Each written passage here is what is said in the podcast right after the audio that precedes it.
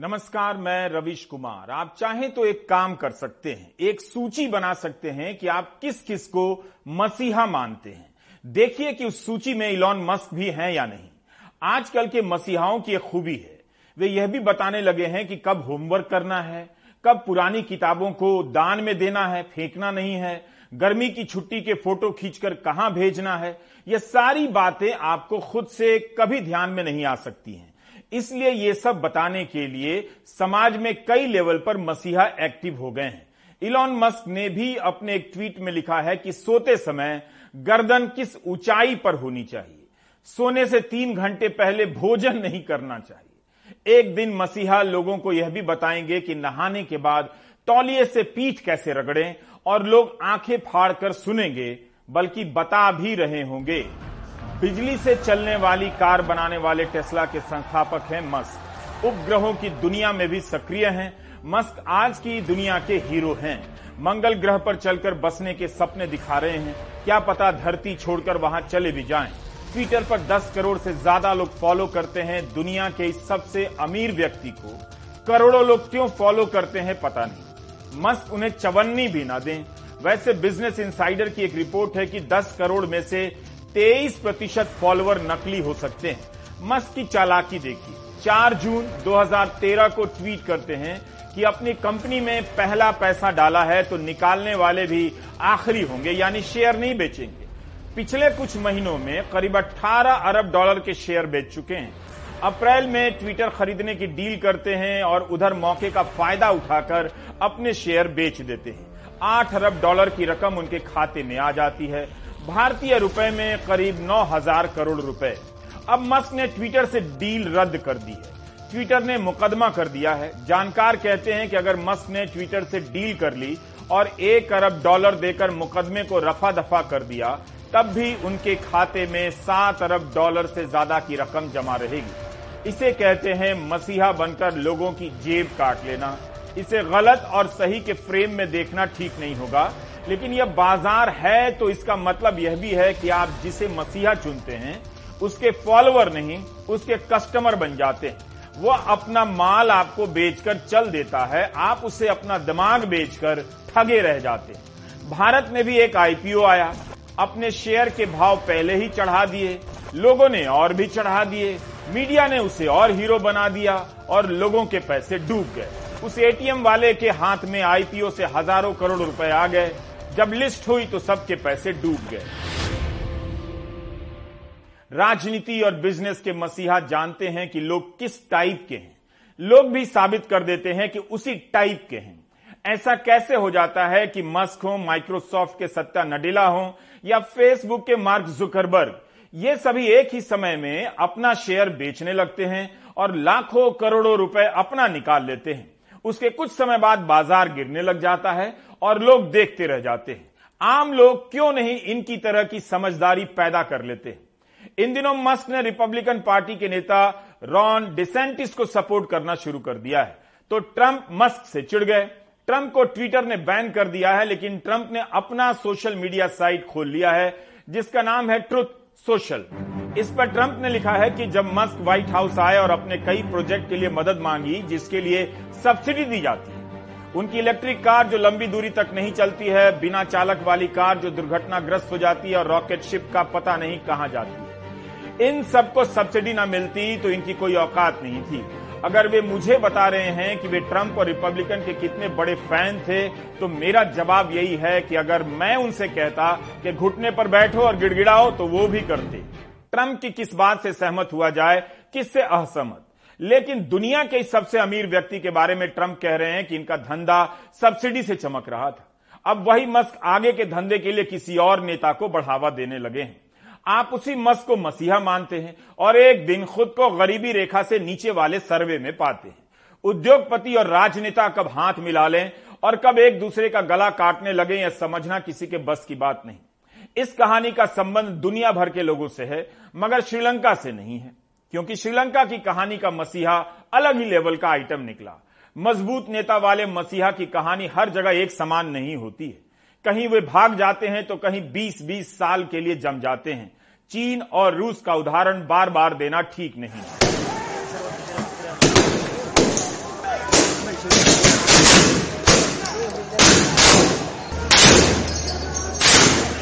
श्रीलंका की आबादी सवा दो करोड़ से कुछ अधिक है। यहाँ की साक्षरता दर 90 प्रतिशत से अधिक है। इसके बाद भी यहाँ की जनता को तमिलों और मुसलमानों से ऐसी नफरत हो गई कि उसने गोताबाया राजपक्षा को मसीहा ही माना।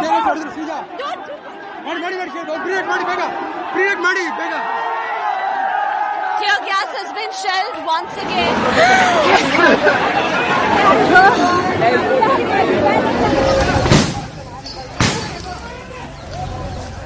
गोताबाया कुछ भी करते, मुसलमान और तमिल से नफरत के नाम पर सिंगला बौद्ध हर बात पर मुहर लगा देते। यहाँ तक कि 2019 में जब गोताबाया ने सभी के लिए टैक्स में कमी कर दी, जिससे श्रीलंका का राजस्व खाली होने लगा, सबने कहा अच्छा है। महँगाई बढ़ने लगी, जनता की जेब से पैसे गायब होने लगे। 2019 में ही भारत में केवल कॉरपोरेट के टैक्स में कटौती की गई थी उसी से डेढ़ लाख करोड़ का टैक्स कम हो गया। इसकी भरपाई तरह तरह से की जाने लगी। मज़बूत सरकार देने वाले श्रीलंका के मज़बूत नेता भागने के लिए कई देशों से गिड़गिड़ाते रहे।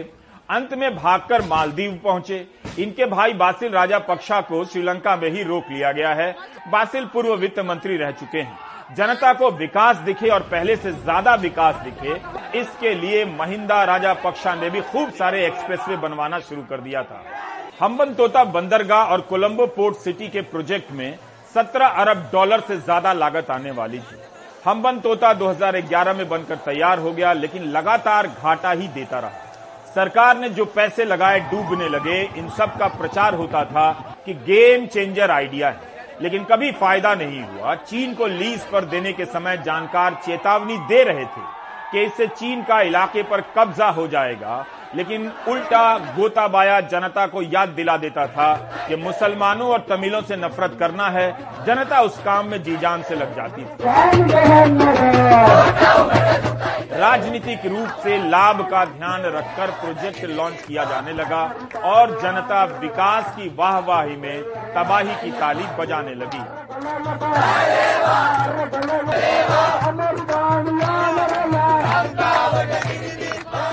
श्रीलंका क्राइसिस में आज नए मोड आ गए। प्रेसिडेंट गोटबाया राजपक्सा मॉलदीव्स भाग। गए वैसे प्रोटेस्ट तो पहले से प्लान था, पर प्रेसिडेंट के भाग जाए की खबर के बाद प्रोटेस्टर्स काफ़ी गुस्से में आ गए। इसके बाद स्टेट ऑफ़ इमरजेंसी अनाउंस कर दिया गया। प्रोटेस्टर्स ने प्राइम मिनिस्टर रानिल विक्रमसिंघे के ऑफ़िस को भी घेर लिया, जिसके बाद सिक्योरिटी फोर्सेस को टीयर गैस शेल्स चलाने पड़े।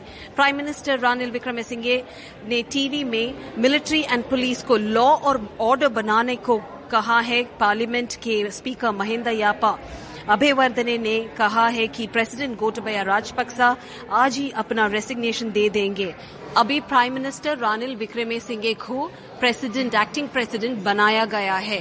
कोलंबो से श्रीजा एनडीटीवी इंडिया के लिए। श्रीलंका में आपातकाल लग चुका है। आज वहाँ भीड़ को तितर बितर करने के लिए पुलिस को गोलियाँ चलानी पड़ी हैं, आँसू गैस के गोले छोड़ने पड़े हैं। हज़ारों की भीड़ ने प्रधानमंत्री और कार्यवाहक राष्ट्रपति रनिल विक्रम सिंघे का घर घेर लिया।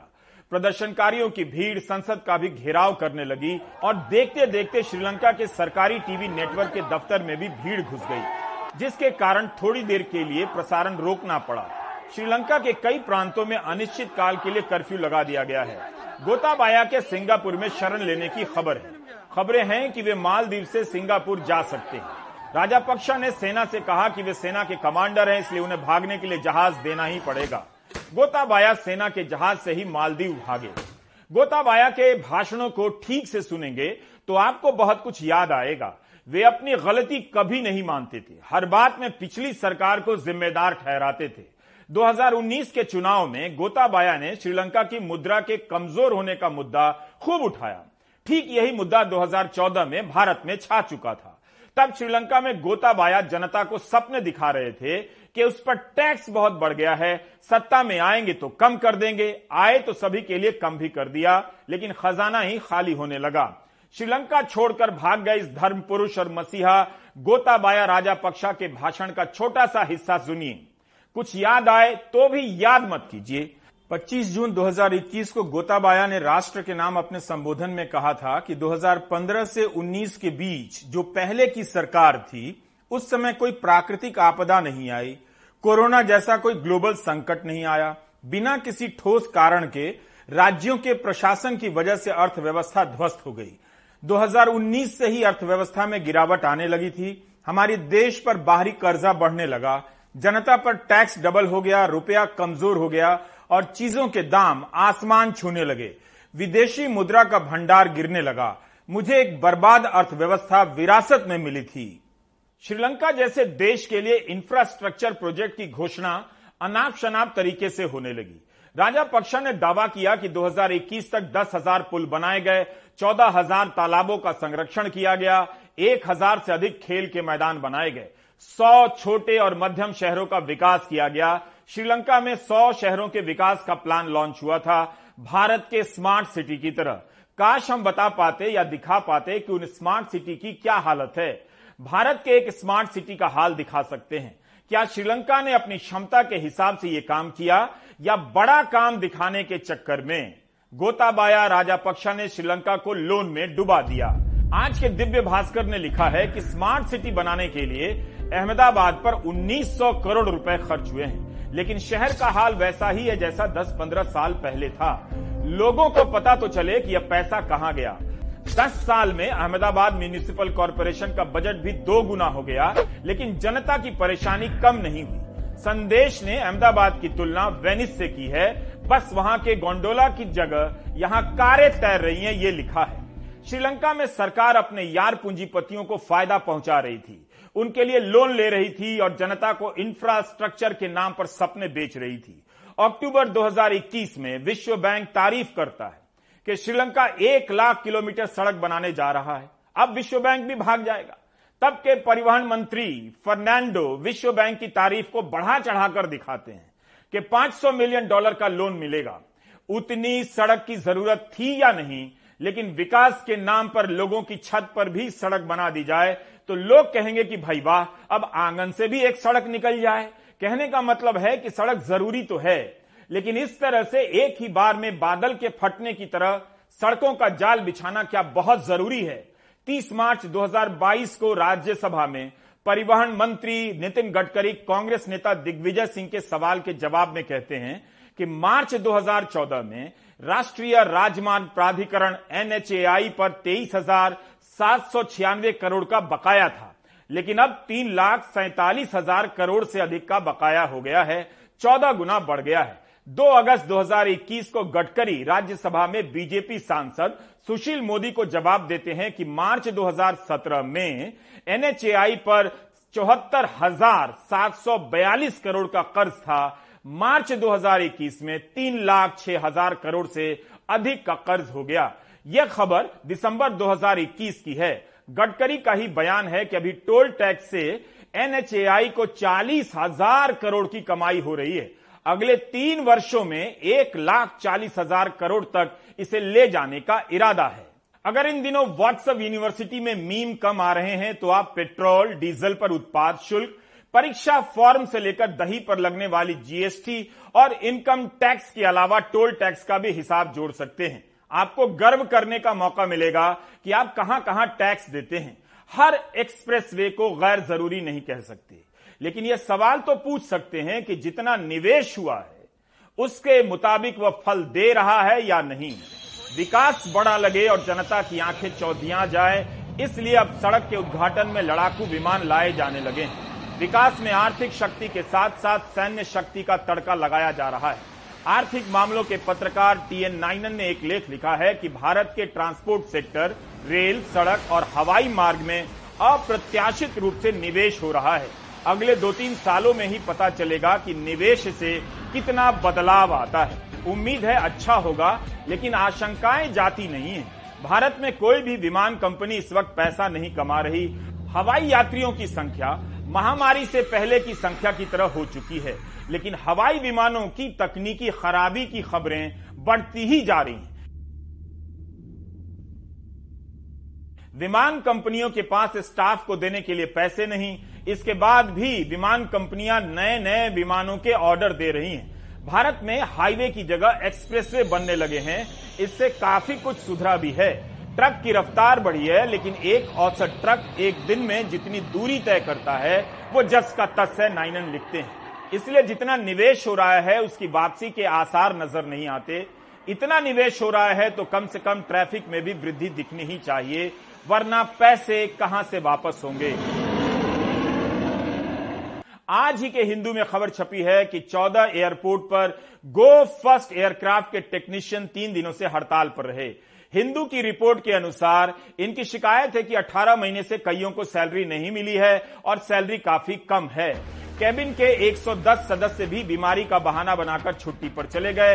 एयरलाइन ने सिक लीव पर जाने की बात से इनकार किया है। हिंदू अखबार ने लिखा है कि इंडिगो के कर्मचारी भी सिक लीव पर चले गए।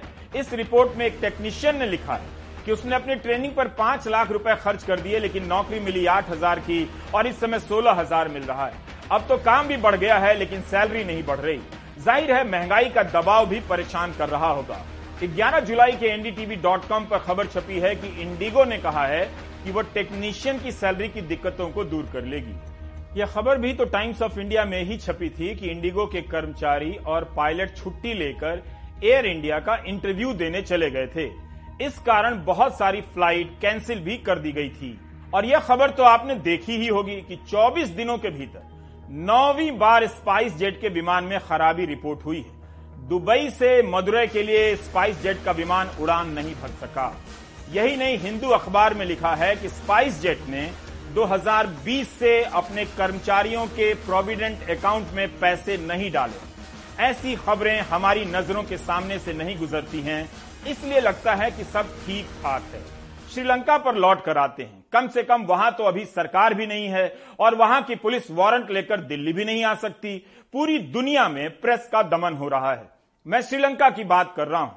द संडे लीडर के संपादक लसांता विक्रम तुंगे की कहानी सुनाना चाहता हूँ। 2009 में लसांता विक्रम तुंगे की हत्या कर दी गई। हत्या से ठीक पहले विक्रम तुंगे ने कॉलम लिखा और अपनी हत्या की आशंका जताई। यह कॉलम उनके हत्या के बाद छपा। उन्होंने लिखा कि मैं उम्मीद करता हूँ कि मेरी हत्या को आज़ादी की हार के रूप में नहीं देखा जाएगा, बल्कि लोगों को आज़ादी की प्रेरणा मिलेगी। लसांता की हत्या का आरोप गोताबाया राजा पक्षा पर लगा, लेकिन तब भी श्रीलंका की जनता गोताबाया को मसीहा बनाने में लग गई। गोताबाया के सनकी और हिंसक होने के तमाम आरोपों को किनारे कर वहाँ की जनता उसे अवतार घोषित कर देती है। इसी 13 मई को विक्रम तुंगे की हत्या के मामले की सुनवाई हेग स्थित अंतर्राष्ट्रीय अदालत में चल रही थी। इस हत्या की जाँच कर रहे अधिकारी निशांता सिल्वा ने बयान दिया कि उसने अपनी जाँच में पाया कि लसांता विक्रम तुंगे की हत्या में गोताबाया राजा पक्षा का हाथ है। निशांता ने गोताबाया से पूछताछ भी की थी, लेकिन तब तक गोताबाया राजा पक्षा श्रीलंका के राष्ट्रपति चुन लिए गए और इस डर से निशांता सिल्वा को देश छोड़कर भागना पड़ा। गोतापाया के हर जुल्म को वहाँ की बहुसंख्यक जनता ने सही माना। यहाँ तक कि विक्रम तुंगे की हत्या की परवाह नहीं की, जबकि विक्रमा तुंगे बौद्ध बहुसंख्यक तबके से आते थे।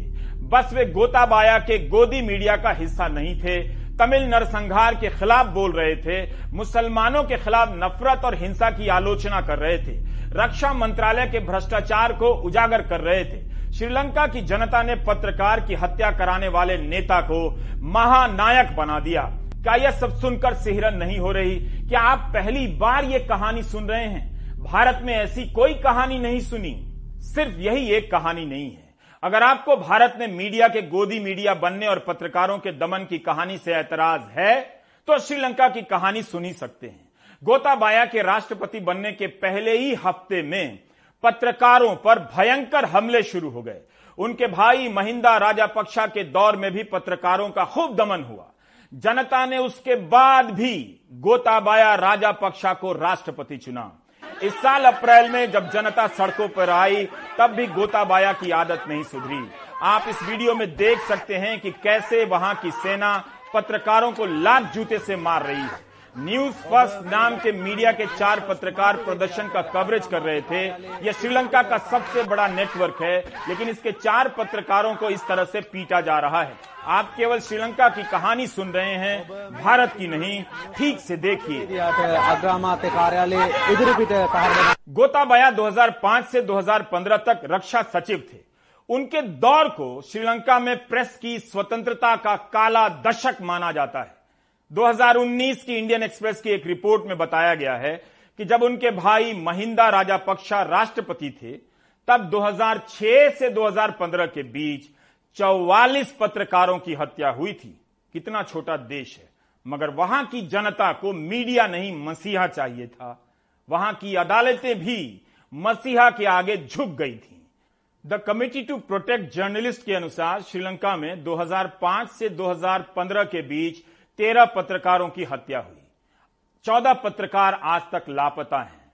सीपीजे ने लिखा है कि श्रीलंका के सैकड़ों पत्रकार देश छोड़कर भाग गए। द डिप्लोमैट का एक लेख है कि गोताबाया के राज में प्रेस का दमन हो रहा है। दुनिया की तमाम संस्थाएँ सोती रहीं, तमाम बड़े नेता सोते रहे। पत्रकारों पर हमले हो रहे थे, श्रीलंका की अदालतें राष्ट्रपति की गुलाम बन गई थीं। जिस समाज में पत्रकारों की यह हालत होती है, एक दिन उस समाज की भी यही हालत हो जाती है। आज उसके सबसे बड़े मज़बूत नेता देश छोड़कर भाग गए हैं। मज़बूत नेता बनाने वाली जनता कंगाल होकर लाइनों में लगी है। उसे दवा भी नहीं मिल रही है। पेट्रोल तो छोड़ ही दीजिए the committee to protect journalist CPJ ने अपनी रिपोर्ट में गोताबाया के एक बयान का ज़िक्र किया है।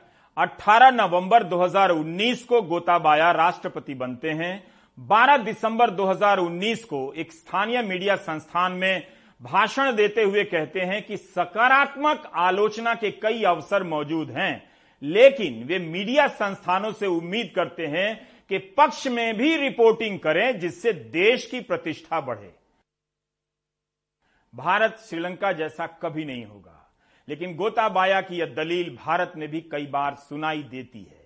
श्रीलंका की कहानी इसलिए नहीं सुनाई जानी चाहिए कि ऐसा भारत में हो जाएगा, ऐसा कभी नहीं होगा। बल्कि इसलिए सुनाई जानी चाहिए कि जब भी पत्रकारों का दमन हो, जनता को सतर्क हो जाना चाहिए।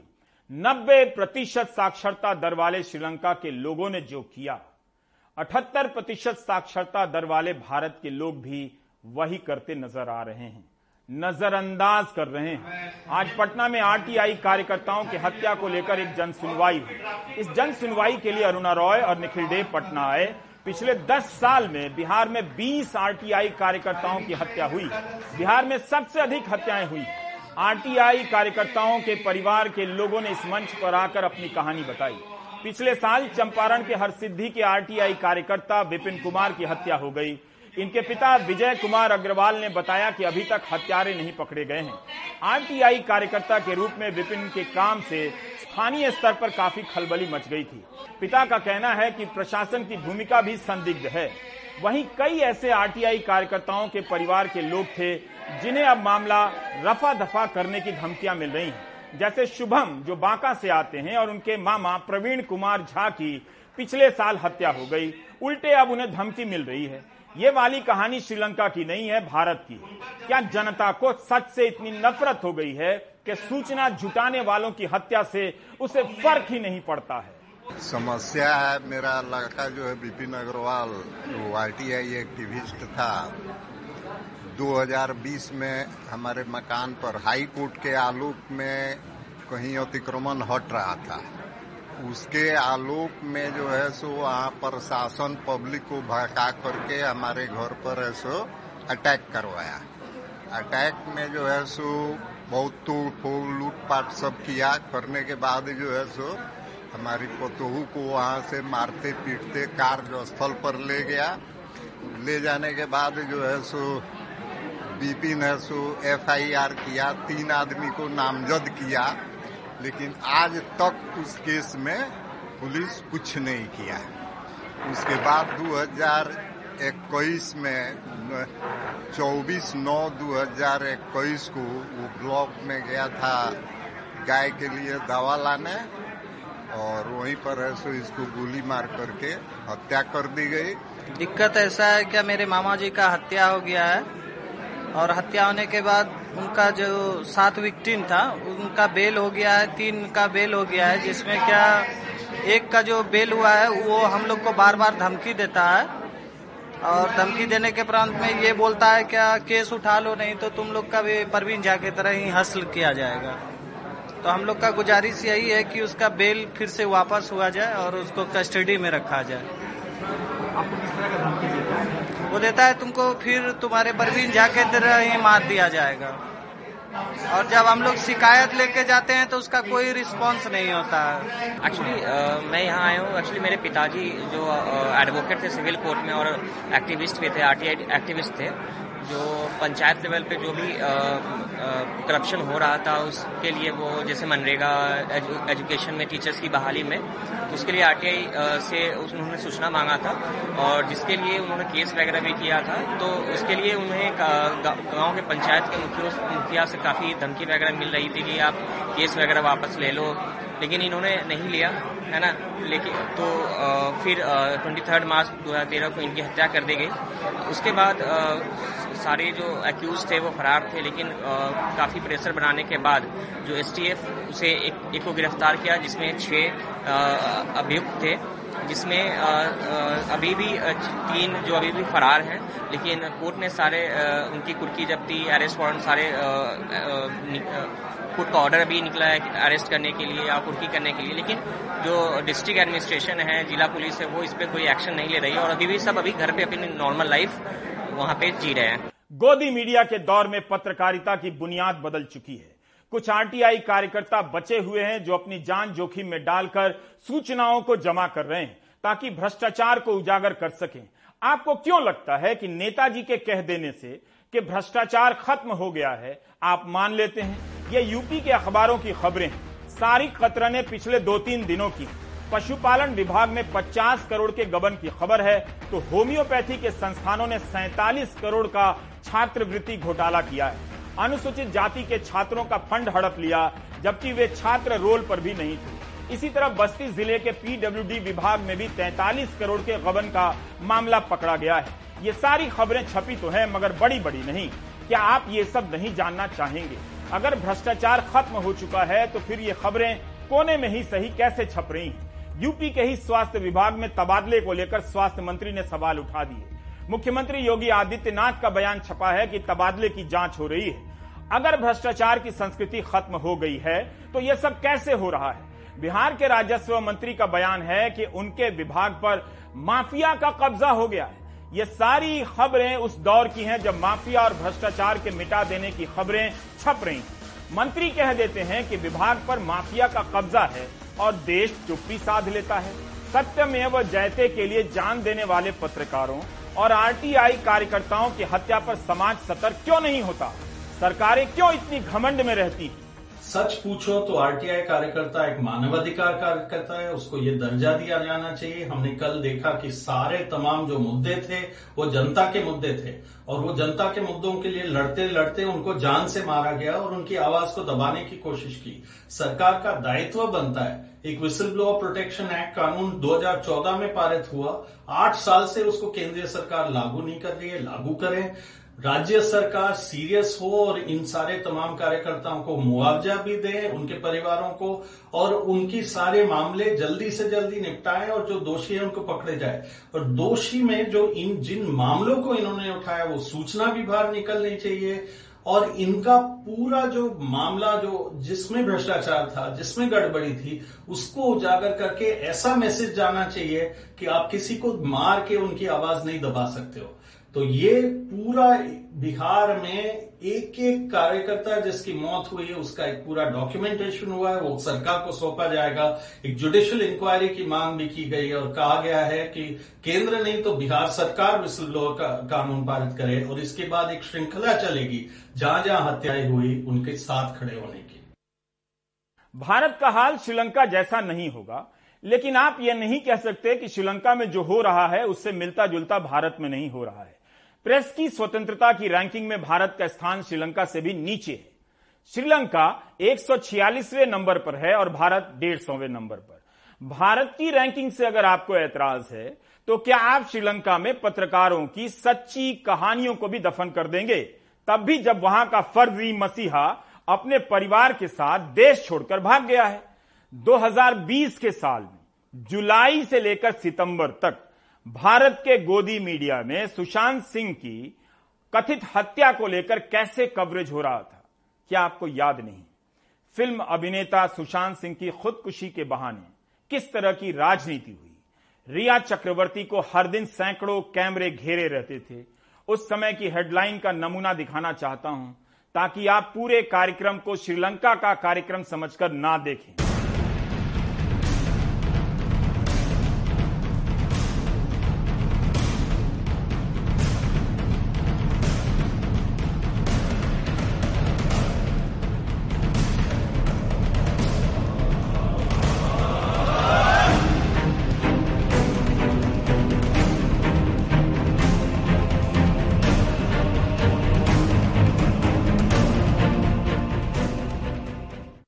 महीने तक कवरेज चलता रहा और लोग आँखें फाड़ कर देखते रहे।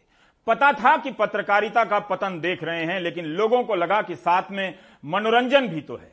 रिया चक्रवर्ती को हत्या की साजिश का मुख्य आरोपी बना दिया गया, जबकि मामला खुदकुशी का था। दो साल बाद नारकोटिक्स ब्यूरो ने ड्राफ्ट चार्ज पेश किया है। इसमें कहा गया है कि अभिनेता सुशांत सिंह राजपूत ड्रग्स का सेवन करते थे। ये आरोप है। 35 लोगों पर उनके लिए ड्रग्स खरीदने और सप्लाई करने के आरोप हैं।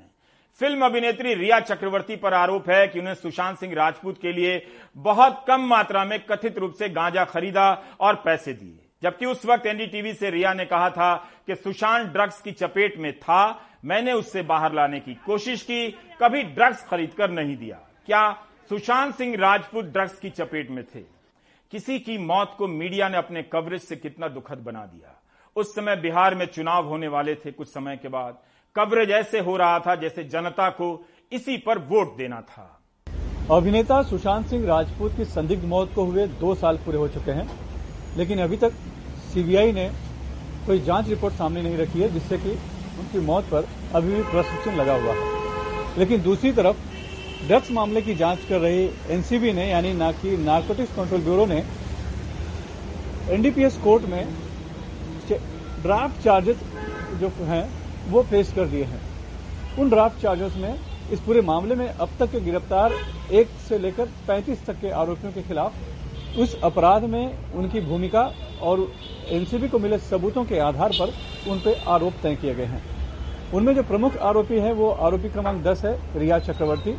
रिया चक्रवर्ती के खिलाफ उसमें लिखा गया है कि उन्होंने सैमुअल मिरांडा, अपने भाई शोहित चक्रवर्ती और दीपेश सामंत के ज़रिए ड्रग्स मंगवाया, यानी कि ड्रग्स मंगाया, उसके लिए पैसे भी दिए, और ड्रग्स यानी इसमें गांजा का उल्लेख किया गया है, और बाद में उसी गांजा को उन्होंने सुशांत सिंह राजपूत को भी दिया।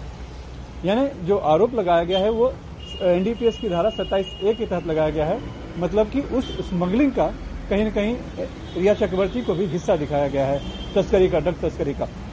हालाँकि बॉम्बे हाईकोर्ट ने जब रिया चक्रवर्ती को जमानत दी थी, तब ये कहा था कि जो सत्ताईस ए का मामला है, वो कहीं इस पर बनता नहीं दिखता है, क्योंकि बस किसी से मंगा लेना ड्रग तस्करी का हिस्सा नहीं माना जाता है। लेकिन बहरहाल, एनसीबी ने अपने ड्राफ्ट चार्जेस में वो आरोप अभी भी रखा हुआ है।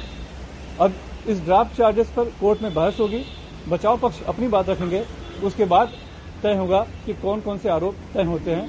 लेकिन एक बात ज़रूर है कि ड्राफ्ट चार्जेस में सत्ताईस से लगाकर कहीं न कहीं एनसीबी ने रिया चक्रवर्ती की इस पूरे मामले में एक भूमिका को संदिग्ध बनाए रखा है और उनको पूरे ड्रग्स सिंडिकेट से जोड़े रखा है। कोरोना के मामले यहाँ और वहाँ बढ़ते ही जा रहे हैं। इसलिए फिर से सतर्कता बढ़ा दीजिए। सूचना प्रसारण मंत्री अनुराग ठाकुर ने कहा है कि आज़ादी का अमृत महोत्सव चल रहा है। इसके उपलक्ष्य में सरकार 15 जुलाई से फ्री में बूस्टर डोज लगाने जा रही है। 18 साल से ऊपर के सभी को अगले 75 दिनों तक फ्री में बूस्टर डोज दिए जाएँगे। इस अवसर पर एक और अभियान के लॉन्च होने की खबरें छप रही हैं। मीडिया की खबरों में छपा है कि हर घर तिरंगा देश भर के 20 करोड़ घरों में तिरंगा लहराया जाएगा। अमृत काल में प्राइम टाइम भी किसी अमृत से कम नहीं। स्वीकार कर लीजिए और ब्रेक ले लीजिए। जो जनता पैसे लेकर वोट देती है, क्या उस पर कोई आपराधिक मामला दर्ज नहीं हो सकता? मध्य प्रदेश के नीमच में एक शख्स सरपंच का चुनाव हार गया। जीतने के लिए उसने नोट बांटे थे। अब हार गया तो नोट मांग रहा है। नोट मांगने का वीडियो वायरल हो गया है। अनुराग द्वारी की ये रिपोर्ट देखिए। या या बोलेंगे अपनी याद लो कैमरे के उस पार जनता है कैमरे के दूसरी तरफ़ नेताजी। घर घर जा रहे हैं। वोट नहीं नोट मांगने। पचास हज़ार दिया था मैंने। यार मैंने कही क्या था? तो मैंने जाने दिया था अरे अरे मतदाताओं से नहीं अपने ही नोट जो उन्होंने मतदाताओं को वोट के लिए दिए थे। बात वही चाहिए अरे यार वोट दिया का वोट दिया वोट दिया। फिर पैसे की तू तो वोट वोट दिया तो दी दिया और अगर पैसा लेगा तो पैसा दाम। बस यो है खाली चेताव बोले आया बात फ़िलहाल चेताव बोले आया। बात है वोट जीता अरे वोट दिया है बोले नहीं दिया वोट दिया है नहीं दिया मैं चेताव आया है नीमच ज़िले के देवरान में सरपंच पद के लिए राजू दायमा खड़े थे। पोस्टर बताता है वो योग्य शिक्षित सेवा भावी अनुभवी युवा वगैरह वगैरह हैं। चश्मे का निशान था। अब देखिए ना, पैसे बांटते वक्त पुलिस प्रशासन का चश्मा उन्हें देख नहीं पाया। आरोप है कि चुनाव हारने पर उनके कार्यकर्ता गाँव वालों से वसूली करने पहुँच गए। वसूली का वीडियो वायरल हो गया। तब पुलिस के चश्मे में वो दिखे हैं। अब जाकर मामला दर्ज हुआ है। देखिए, एक जो थाना रामपुरा क्षेत्र में ग्राम देवरान जो ग्राम पंचायत क्षेत्र है, उसके यहाँ पर इस तरह की घटना सामने आई है। इसमें मारपीट के बाद इस बात की भी एक वीडियो वायरल हुआ है। प्रथम दृष्टया मारपीट की गई है, उस पर से प्रकरण पंजीबद्ध किया गया और उस जो वीडियो वायरल हो रहा है, उसकी अलग से जाँच की जाकर उसमें आवश्यक वैधानिक कार्रवाई की जाएगी। देखिए, चुनाव आचार संहिता का जो उल्लंघन है, उस तहत जो है आचार संहिता में जो जो धाराएँ हैं, उसका उल्लंघन किया जा रहा है, उसके अनुरूप कार्रवाई की जाएगी। कृपया अब निर्वाचन प्रक्रिया और प्रशासन की मुस्तैदी पर सवाल न उठाएँ। वैसे नेताजी ने महज डेढ़ दो घंटे में अपने साढ़े चार लाख रुपए वसूल लिए। आखिर वीडियो वायरल होने के बाद हड़कंप तो मचाना। हरिशंकर परसाई की एक कहानी है, एक लड़की पाँच दीवाने। उसमें चौथा दीवाना अपनी प्रेमिका को चूल्हा फूकते हुए देखकर कहता है, ज़ोर से कि अरे हमने तो हज़ारों रुपए चूल्हे में फूक दिए हैं, किसी को ज़रूरत हो, आए, मांगे, हज़ार दो हज़ार तो हम यूँ ही दे देते हैं। और फिर भूल जाते हैं। लेकिन यहाँ नेताजी भूलते नहीं। आखिर हिसाब प्रेम में भी तो होता ही है और यहाँ तो वैसे भी नेताजी का प्रेम पाँच साल बाद ही छलकता है। नीमत से अपने सहयोगी मनीष और भोपाल से कैमरा पर्सन रिजवान खान के साथ अनुराग द्वारी, एनडीटीवी इंडिया। आप देख रहे थे प्राइम टाइम। नमस्कार।